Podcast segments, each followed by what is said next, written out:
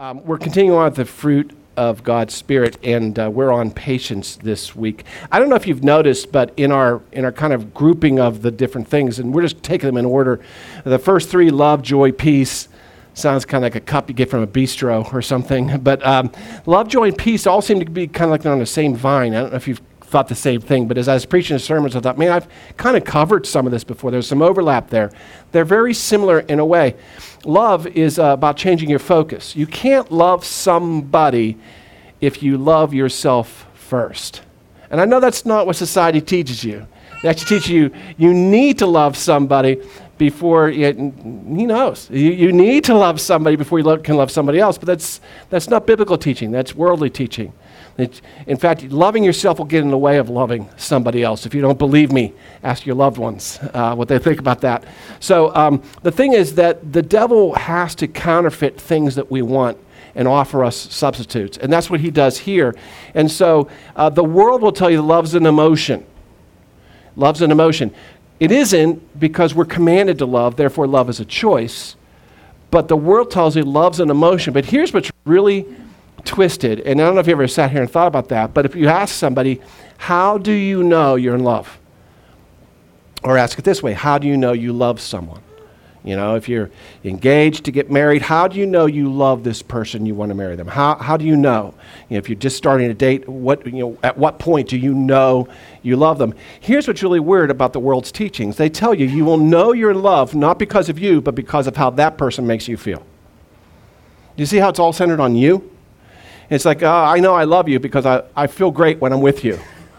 So it's all about me, really. That's how I know I love you, because you make me feel great when I'm with you. The problem, of course, is uh, the other person's hoping for the same thing, right?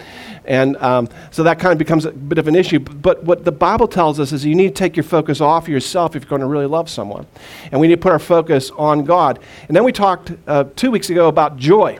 You know, the joy is actually changing your pursuit because the world tells you to pursue happiness. You know, life, liberty, and pursuit of happiness. But the Bible says, no, no, you want joy, you don't want happiness. And the reason is because happiness is based on your circumstances. In order to really control your happiness, if that's what you're after, you need to control your circumstances because your happiness is simply a response to your circumstances. My wife sits down to food, she's happy you know? Now that's something she can create three times a day or more i guess if she didn't care how much weight she gained but but uh, that's happiness and she recognizes that's happiness but she actually turns into joy because she thanks god. So she brings the focus back to god and that's really what it's about but the world teaches you to control your circumstances if you truly want to be happy, you need to control your circumstances. Then you can be happy. And, and, and you have a right to happiness. It's in, your con- it's in our Declaration of Independence. So be happy, control your circumstances, pursue happiness. People who pursue happiness die very disappointed, including the guy who wrote those words, Thomas Jefferson. It, it, it, it's, it's an exhausting exhausting way to live your life because you can't control your circumstances. Other people get choices too. That's what you'll learn. It's not all about you. And then last week we talked about peace, which is still kind of moving in the same line because peace is resting in the Lord. And, and when God comes into your life in a powerful way, when He comes with His presence, He casts out fear. The absence of fear is what peace is. I was going to give this illustration last week and I forgot, but have you ever been uh, in a hot tub that has a timer on it? Some of you maybe. uh, when I was a kid, we had this thing you stuck in a bathtub and it spun around. You know, it's like a blender for your bathtub or whatever, but it was like a whirlpool bath. Uh, but it's okay because we, we, were so small. It was like a it was like a big whirlpool bath. It was really cool. You put that thing in, you set the little timer, and it churn up the water, and you'd sit in there, woo, bubbles. You know. And as a kid, I loved it. But my favorite part was when you heard the ding and the thing shut off. And I would actually sit really still because you could feel all the water churning around you suddenly just ease out until there's no churning at all. That's my favorite part because I could feel all the bubbles and everything just kind of turn into still water. That's what it is when God enters your life and casts out fear. All the churning in your life just goes away, and what you're left with is a still water. That's what God says peace is. That's why you can have peace in any circumstance. Peace that passes understanding. But the world either tells you the peace is fleeting and hard to get, or it tells you that you need a routine and a regimen to control it. You can get peace in your life if you have some kind of a routine and different meditation things and think of a calm river or whatever. There's different techniques, and you need to get in a place, a happy place, and you try to bring peace to your life and, and meditate. And, and it's, it's impossible to do when you really need it, believe me, because you can't control these kind of things. Peace is when God enters your life and casts out fear. You'll know peace and it won't matter what's going on around you. We talked about that with Paul. Okay, so these are all fruits that are on kind of one vine, and they're all desirable. And that's why Satan counterfeits each one of them. Because nobody says, Oh, I really don't want love, peace, or joy. They don't, no one will tell you that. And so the, Satan counterfeits each one to try to pull you away from the real fruit with a fake fruit. We're about to go into one, though, that he doesn't have to counterfeit because really uh, nobody really likes it. If, if, if uh, peace, joy, and love are kind of like grapes on a vine or whatever you love, I don't know, apples, pears, whatever you love seeing that's just desirable. Uh, patience is like a coconut. you kind of look at that and say, who wants that? I'm just, you know, sometimes, I don't know, there's certain things that, that in our lives uh, we just take for granted, but I'm wondering about the first person. What's the first person who pulled a coconut off a tree and thought, you know, if I can dig through all this on the outside, I can get to something really, really good? I don't know who thought that. Hats off to them uh, because I would have given up. Because I don't know if you've ever had a coconut and tried to get into it, but it's hard. You know, especially if you buy the husk, which is all hard and stuff and hairy, and, and you buy that, you know, at, at the store. Have you ever tried, like, with a screwdriver or a hammer and a knife, try to get into one of those? Good luck. I mean, you know, you need a chainsaw or something to get into those things. They're hard. Once you get in, it's great because the, the coconut is fruit. They've actually separated the juice and the pulp for you. You don't even have to, you know, you, you know, take some apple juice, you have to press it, or orange juice, you have to squeeze it. Not a coconut. You open up, there it is. You know, we've separated it for you all, all automatically. It's really worth it when you get through it. But do you really want patience?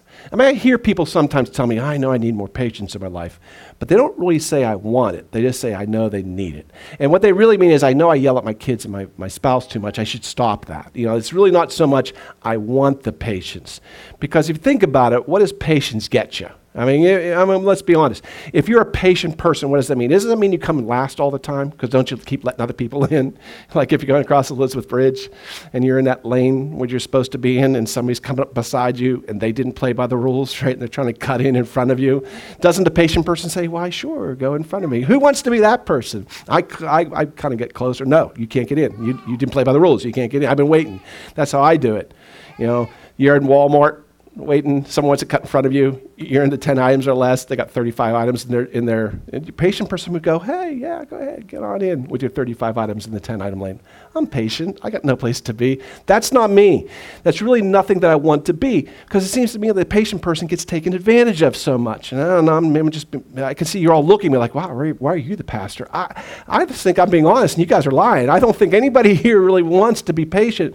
And um, I, I, I have some some things to give you today to let you know why you want to crack through the coconut shell and why patience is really something you want in your life.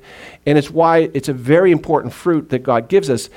But all the devil does is play into your fears that you don't want to be patient. Because every time you're impatient, you're being driven by one of two things pride or fear. And the devil uses that to drive you away from patience. But patience is a very important fruit in our lives. And if we don't get it, we're not going to really get the fullness of the Christian life that we need. So I'm going to give you three reasons why you want patience in your life. Number one, patience is a measurement of your faith.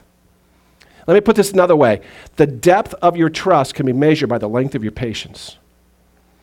Because if God says wait, and you wait, it shows you trust Him. What's very difficult is to wait when you see people around you not waiting. That's the worst, right? It's said, no one else is waiting. Why am I waiting? And, and, and you're trying to figure out exactly how, how, how, to, how to wait long enough. How long am I waiting? Why am I waiting? And, and really, it's a very deep trust in the Lord that when He says wait, you wait. I'm trying to teach my dog to stay right now. It's kind of the same sort of a thing. It's a very hard process because he's kind of like me. You know, I take two steps back, he takes two steps forward. No, I said wait. You know, and it's very difficult. But sometimes I need him to stay because he's in danger if he doesn't. I can't explain that to him. He doesn't even see the danger, but I need him to stay. And a lot of times God needs us to stay for reasons, and, and because I said so should be reason enough, but it isn't for us, is it?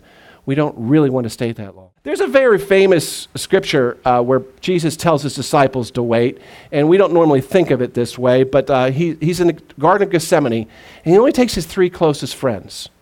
He doesn't even try with the other ones. He just the three closest friends of his. He takes him and says, My soul's deeply grieved to the point of death. Wait here. Keep watch with me. Wait here. Old Testament, New King, ja- uh, King James said, tarry here. We don't use the word tarry anymore. Wait here. Stay with me. Can you wait with me? And of course, they couldn't. They came there physically, but they fell asleep. And when he comes back to him, what does he say to him? He says, Your spirit's willing, but your flesh is weak. You have not yet progressed to the port, part where your spirit controls your flesh. Your flesh is still controlling your spirit. But Jesus forgives them for that. He says, Well, okay. Your spirit was willing at least. The, other, the others, they didn't even have that. And so he took his closest friends, even though he knew they weren't quite ready yet. But this is the thing can you wait just because God said wait? If you can, it shows you with your depth of trust in the Lord. If you want to know where your faith lies, just ask yourself, well, last time you stayed put when God told you to wait without getting anxious. It's not easy to do. I'm, I'm confessing you, patience is one of my hardest things. Uh, I don't like to wait. I hate waiting. I'd rather charge into battle. You know, let's go assault hell's the gates of hell with squirt guns. Let's go. I'm willing to do that. But boy, wait, just wait. You know, oh boy, I don't want to do that. But the disciples did learn how to wait and did learn how to wait well. And, he, and uh, it says, gather them together, Jesus commanded them not to leave Jerusalem He's, this before he, you know, ascended back. This is after he died, but before he ascended back. He says, You can go to Jerusalem and you wait there. And you wait until you get what the Father promised. They had no idea what he was talking about. They kind of had an idea. He told them the Comforter was coming, the Holy Spirit, but they didn't know what the sign would be when it came. When God came, they recognized it. But he says, You go and you wait. And they all gathered together in the upper room and just waited there until God sent what he promised. There are people looking for them. There are people looking for them to get, you know, what's going on with Jesus, what happened. Uh, there are also government officials who are looking for them, Jewish officials who are looking for them. Scary time. You want to go run and hide, but Jesus said, wait. So we will wait here. And because they waited, the Holy Spirit came upon all of them. Can you imagine if three of them had run away? When the Holy Spirit showed up, they wouldn't have been there. So it's very, very important. Can you wait when impatience seems to be working for others? This is the hardest thing. They're not waiting and they're getting ahead of me. That's, they're not playing by the rules, they seem to be getting ahead. But Jesus said, wait. Can you do it then? Uh, in uh, Psalms, the psalmist says this Commit your way to the Lord, trust also in him that he will bring it to pass. What? Whatever he told you he'd bring to pass. Trust him that he's going to bring it to pass. Be still before the Lord. Oh boy, now we're amping it up. Not only have to wait, I can't complain while I'm waiting. I need to be still, right? Just be still before the Lord. Wait patiently for him. you know, this is hard. Do not fret over those who prosper in their way or those who carry out evil de- devices. They seem to be prospering, but they're only prospering in their way. It's not real prospering. God will prosper you when the time comes in His way. Don't go after them. They seem like they're getting ahead, but they're not. They're simply getting ahead in this world. You want to get ahead in the, in the world of heaven. So he says, wait, wait, wait. So that's number one. Number two, um, patience lets us savor the blessings from God. You know, we're talking about the fruits of the Spirit. If you don't have patience, you'll barely taste the fruit. Have you ever had to eat in a rush? I think all of us have. Some of us eat in a rush even we don't have to, but we eat in a rush, you know? Just kind of grab the food, throw it in your mouth, and you're moving, moving on. Did you enjoy that food? If, if somebody gives you a, huge gourmet meal, do you want to just plop as much in your mouth and keep running on? No. There's a reason why you can go to McDonald's for fast food, because it's McDonald's food, right? It's like, oh, it doesn't matter, sit or not. I'm just going to go through here. But if someone prepares a meal for you and it's delicious, why would you rush through that? Wouldn't you wait to savor every bite? God's trying to give you blessings in your life, and you're rushing on to the next thing. God said, whoa, whoa, whoa, whoa, whoa, whoa. In fact, uh, a very, very famous scripture deals with this. In fact, if I, if I ask people, non Christian or Christian alike, do you know Psalm 23? Everybody can probably quote parts of, if not all of, Psalm 23. And, and I'm you know, going to put it up here to get you started here. The Lord is my shepherd, I shall not want. Want means I, won't, I will want for nothing. The Lord is my shepherd. I have everything I need. Now, most of you, graduates of CCD class or graduates of Vacation Bible School, which, whichever, Sunday school, you know what comes next, right? But I want you to pretend you don't. Just kind of blank your mind a little bit. We're talking about, you know, the metaphor David's given us here is a shepherd, right? The Lord is my shepherd. I'm a sheep. I, I have everything I need. That's how he starts. And then he has this verse next, verse 2, that's going to talk about green pastures.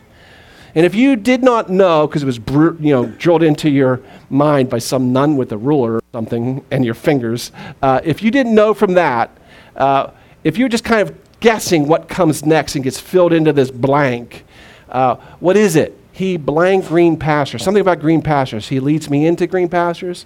He brings me to. He provides green pastures. Uh, he lets me eat in green pastures. Because green pastures, by the way, that's like the greatest smorgasbord in the world for a sheep. You know, that's great. They love green pastures. Oh, look at this. You know, this is everything I want. Great, deep green pastures. That's what we're thinking. Uh, but the verse, those of you who remember from Sunday school know, he makes me lie down in green pastures. Makes me. As in, forces me against my will to lie down in green pastures. What? Isn't this one of the strangest second verses in a, in, a, in a psalm that you can think of? He makes me lie down in green pastures. I actually looked that word up, the Hebrew word for this. And, and really, if you're going to, translate it fully, it was more like this He establishes a rule that I must lie down in green pastures. It's like this make is like building a structure. He's like, He makes me lie down in green pastures. Why is that? Well, that's because the way sheep work. Now, you know, we got to Round Hill Park, those sheep like stay in that pasture the whole time. But the sheep that David's referring to are, are transient sheep. They're sheep, they move from pasture to pasture to pasture. They follow the leader. The leader's a shepherd, but actually, the, who follows the shepherd is the leading sheep, and everybody else just follows the sheep. That's how sheep work. They've come to green pastures that, that the shepherd knows it's time to stop. Here's where we're going to stop, but the sheep don't. And if they don't say anything, the sheep will walk right through that green pasture. They'll walk through it because they're following the flock and the flock's walking through it. But here's something else interesting about sheep they can graze while they walk. They chew it up into something called cud. That was like, you know, like Mail Pouch tobacco in their mouth, you know. That was like the big ball players out there. They're walking along, they're chewing, and they kind of they get the, the, the, the, juices out of it, you know, the water and things. But they, they kind of gather it up here. But this is where all the nutrition is the pulp, the fiber, the nutrition. And he makes them lie down so they digest that.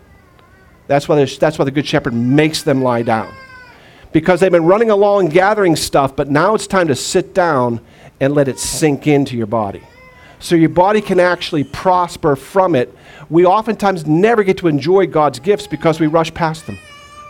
We never take the time to let it come down into us, right? We never let that stuff we've been grazing, you know, learning all this stuff. We're so good about learning things in America. So many different ways you can learn. You can learn online, you can learn in podcasts, you can come to church, whatever, books, everything you can do. But at some point, it has to become part of you, or you didn't do anything. It's, you know, the Bible tells us to grow in knowledge and in grace, and it's not the same thing. So uh, there comes a moment we have to lie down in green pastures because we only grow in Him when we wait on Him.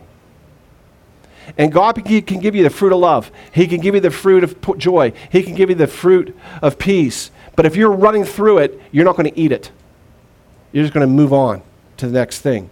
So many times in our lives, we just never appreciate the blessings and gifts God gives us because we're too busy rushing to the next thing.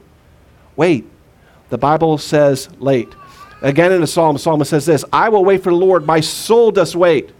In his word do I hope. My soul waits for the Lord more than a watchman waits for the morning. That's how I'm waiting. Now the watchman, of course, he's up on a he's on a parapet. He's looking out in the darkness, trying to make sure no enemy's coming. He can't wait till morning gets there. Why? So he can see things also probably his shift's over. So what he's saying is more than that. As much as he's looking forward to morning, I'm waiting on the Lord. It's okay to wait expectantly on the Lord. I can't wait till he gets here. I can't wait till we can move on. I can't wait till his word tells me next thing to do. I'm looking forward to that moment. But until I get that moment, I will wait. He says, Those who wait for the Lord will gain new strength. This is a famous, famous verse. We all know the second part They will mount up on wings like eagles. They will run and not get tired. They will walk and not be weary. We love this part, but it starts with waiting. It says, Those who wait will gain new strength. That's what he's saying. Wait first. So many, there, there, by the way, there are over 100 verses in the Bible that talk about waiting upon the Lord. Over 100. We need to learn how to wait upon the Lord in order to get the rest of the promise. If the promise says that we're going to be able to run and not be weary, we want to do that. But before you get there, you wait. That's what the scripture says. One more, and then we'll move on to the next point. My soul wait in silence. Here it goes again. It's not enough to wait. I can't complain while I'm waiting. That doesn't count. Wait in silence for God only. My hope is from Him. He's my rock, my salvation. He's my stronghold, and I will not be shaken. My hope's in the Lord. I will wait upon the Lord. He's going to make all this stuff happen the stronghold, the peace, the strength but it comes from waiting upon the Lord. We can't rush through this part. We need it. And then finally, number three, patience gives us time to grow. And there's this a very, very famous verse, I think, in 1 Corinthians where Paul says this When I was a child, I spoke as a child. I understood as a child. I thought as a child, but when I became a man, I put away childish things. Throughout the Bible is this idea of seasons. Ecclesiastes says there's a season for everything. And, and God's always talking about bringing us along in a season.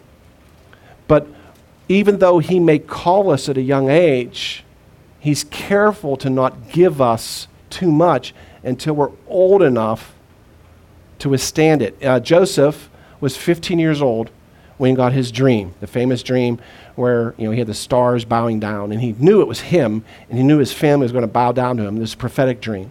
But he had no idea what that meant what that was going to mean was he would become the most powerful person really in the world at that time. And everybody would bow down to him. That's what the dream meant. He didn't understand that. But he had this dream when he was 15 years old. He would not step into his destiny until he was 30 years old. 15 years would go by. 12 of those went by when he was in prison. Now, why in the world would God burden a 15 year old with his dream and not give it to him for 15 years? because he was not yet ready to withhold his destiny. And he had many things to learn. And God takes his time. He's not, you know, when you're waiting, God's not, not busy. God's working while you're waiting. And he took him and he went through prison. That might seem really harsh, but you have to understand that Joseph was going to literally have the power of life and death over people. And, and there was a panic going on because there was a drought going on. And when people don't get food, they get surly. You know, just ask the French Revolution. And, and so when people, aren't, uh, people are hungry, they attack. And Joseph was the one person standing between this. It is very easy to be unjust in that world. It's very easy to use your position to benefit you. But God took him and put him in prison, wrongly accused, where he lived for many years. Do you know when Joseph came out, what he understood? Justice. He was fully prepared to administer this in a just and fair way. And you know he did because there was never a riot. Everybody always trusted Joseph's word because he had learned justice and he administered justice. God's preparing him. Look, God does look at the heart. He looked at Joseph's heart, he looks at the heart, but he does not ignore the vessel. And the heart is important, but the vessel must be able to handle the weight of the destiny. So if you feel God's calling you to do something, he very well may be. But we need to wait on him and kind of tuck into him a little bit because he is not yet giving us because we're not ready to, withstand it. Uh, David was 12 years old when he was anointed to be king. We don't know exactly, by the way, the Bible doesn't tell us. The reason I personally believe he was 12 was because he was not invited to dinner. Samuel came and everybody's invited, all his brothers were invited, but not David. And I believe the reason he wasn't invited was he was not yet considered a man. That happens at age 13. Now, he was tending the sheep, but they call him in from the sheep later, so he can leave the sheep. But he wasn't invited to dinner. I believe he was about 12, and that tracks with about other things that happened in his life. He was probably about 12 years old when he was anointed king. He was about 16, 17 when he fought Goliath in the most famous battle in history. He would not become king for 13 more years. Now, why would God anoint David at age 12 if he's not going to be king until he's 30? Why would he do that? Well, if you look at what happens in David's life, is he goes from there, and the Holy Spirit teaches him how to fight. He goes from that into a battle, fights and kills Goliath, so everybody knows who he is. He becomes instantly famous, and he goes and he lives in the palace. He was given the princess's hand in marriage in return for killing Goliath. And he lives there for several years. He's very good at what he does. They put him in charge of armies, and he wins. He always wins. The people love him. The king gets jealous, tries to kill him. He runs for his life. Interestingly, he doesn't run to any of the other people in the palace. He doesn't run to anybody in his army who followed him. He ran as far as he could, and he found a renegade priest in the middle of nowhere. That's who he runs to. And he goes from there to villagers and small towns. He lives amongst the poorest of the people. And for all the years he's on run for his life, he sees these poor people share their food with him. He's, he sees people who are afraid of Saul and his army hide him and lie about hiding him so Saul can't find him. He sees the heart of the people. When he steps in to become their king, there's no doubt he's going to be the king of all the people because he's lived with both sides. He's lived in the palace, he's lived in the poor. He understands them, and he unites Israel, by the way, for the first time ever. He's the first king to do that. But how could David possibly become the shepherd of God's people if they didn't know his voice? He spent time with them. They knew his voice. And he knew them. And you see this his heart never leaves the poor people. Never. So he, he was being prepared. He was not yet ready for his destiny. The vessel would break. There's weight that comes with the destiny, there's weight that comes with the fruit. And so he has to wait. But listen, the biggest fruit grows on the largest branches. God sometimes has to prepare the tree in order to withstand the weight of the fruit he's about to give it. So sometimes he's working your lives in a way to get you prepared for what he needs for you to do. He's going to give you a great blessing, but you can't withstand it. I was like, oh, God, give me the blessing now. What good's it going to do if it breaks you? So he wants to bring you to that. And in 1 Corinthians, he said, uh, Paul's writing says this Brethren, I couldn't speak to you back then as spiritual men but you're like infants. I gave you milk to drink, not solid food. You weren't even able to receive it. In fact, you're still not ready to receive it. This, by the way, is a, is a condemnation of them. It says, You should be growing up by now. You've been waiting and not doing anything. You need to grow up. You need to stop being a baby. And, and, and when I was there before, I understood it, but I don't understand it now. That's what he's saying. We're supposed to grow in the Lord. It's not just a matter of waiting. We're supposed to take that time. We're supposed to grow in the Lord. And we have to understand there's no way we can obey God's word unless we're willing to wait upon his word. In Genesis, the Bible says that when Joseph was in prison, he remembered the prophecy that had been given to him. He said, And until the word of the Lord, which is prophecy, until the prophetic word of the Lord came to pass or came true, until that moment, the word of the Lord tested him. His own prophetic word was testing him. Are you willing to wait upon the Lord for him to do this or not? Are you going to try to manipulate things and get out on your own? Are you willing to wait upon the Lord? Our problem is we think time's going by too fast. God, we got to get moving on this. Can you not see what's happening right now? We need to get moving because I'm not going to be this age forever. I, I have plans, I have things I got to accomplish, and, and, you're wasting my youth. Yeah. Not, I don't have that prayer anymore, but now you're wasting my middle age. What, God, what, when exactly are we going to move forward on this? And we feel that impatience. That's the devil trying to draw us away. You're running out of time. You better get moving soon. Should have been married by now. Should have had kids by now. You should be in a better house by now. That promotion should have happened by now. You need to move forward here. Come on, get moving, get moving, get moving. That's the devil driving you forward. Impatience always comes from the devil. The fruit of patience comes from the Lord. Can you wait upon the Lord. This happens uh, a lot of times when, when we need to know that the main thing is just to be with God. If we ever get in our lives, you know, God, I just want to be with you. And if you want me to wait with you or walk with you, I'm okay with either. Either one's fine. Just tell me what we're doing, and I'll do it. There's a story that people most, mostly know about Martha and Mary, these two sisters. And they, they scored the greatest get of the time. Jesus was coming to their house for dinner which was amazing because Jesus was like a rock star by this time. Everybody wanted him. Every leader, every synagogue leader, everybody wanted Jesus to come to dinner. They managed to score the get. You know, Martha somehow got Jesus to agree to come to their place, and she wants it perfect because she wants this opportunity to have this person who's just amazing, everybody's talking about, in their house for conversation. Isn't that great? That'd be like wonderful. Can you imagine what that'd be like? I mean, I don't know what you're into, but it'd be like the greatest of that person of that day coming to your house. You know, you, you're into hockey. Yeah, Sidney Crosby will come and have dinner with you. You can talk to him. Or Mario Lemieux. Uh, you, are a guitarist or something. You know, the greatest guitarist of the, of the time is going to come and talk to you. He's going to be here all, all afternoon. Whatever that is. In this case, it was Jesus Christ. And he knew more than anybody about God. He knew more than anybody about heaven. And they're coming to our house. This is great. We're going to have him here. We can ask him questions. I don't know about you, but I would love to sit down with Jesus and ask him questions. I'm a little afraid of his answers, I'll be honest. But I'd love the opportunity to sit down and ask him questions because there's so many things I want to know. This is your opportunity. Jesus is coming to dinner. And so she wants it to be perfect. I get that.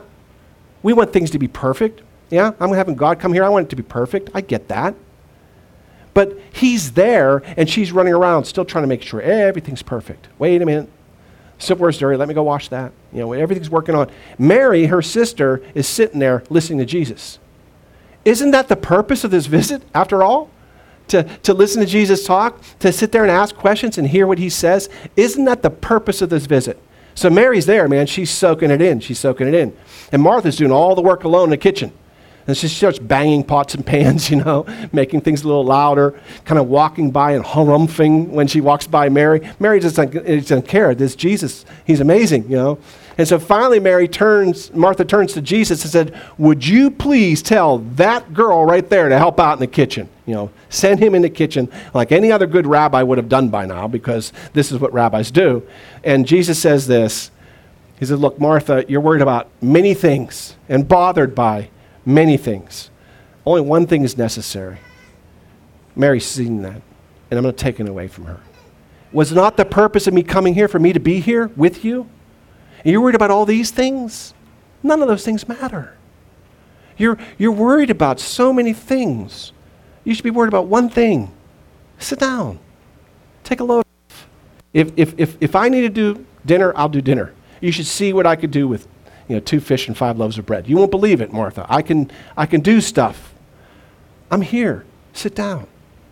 See, this is what waiting on the Lord's about. Are you willing to just sit down with the Lord and wait? If we get to the point where we understand that is the purpose, then we'll be fine. And we'll stop worrying about the devil whispering in our ears, you're running out of time. You're running out of time. I used to think that a lot when I was younger. Man, I'm running out of time. I'm not going to get anything done that I wanted to get done. None of that matters. I wasted so much time rushing through, making mistakes, and we're not getting the stuff done either because I was rushing. And I was never appreciating that God's here. God's here. He's present. He's with me right now. And I'm not appreciating that. You need to back up. I've said this before, and it bears repeating. Listen, don't worry about where you are in your life. The infinite God is never out of time. Would you all please pray with me?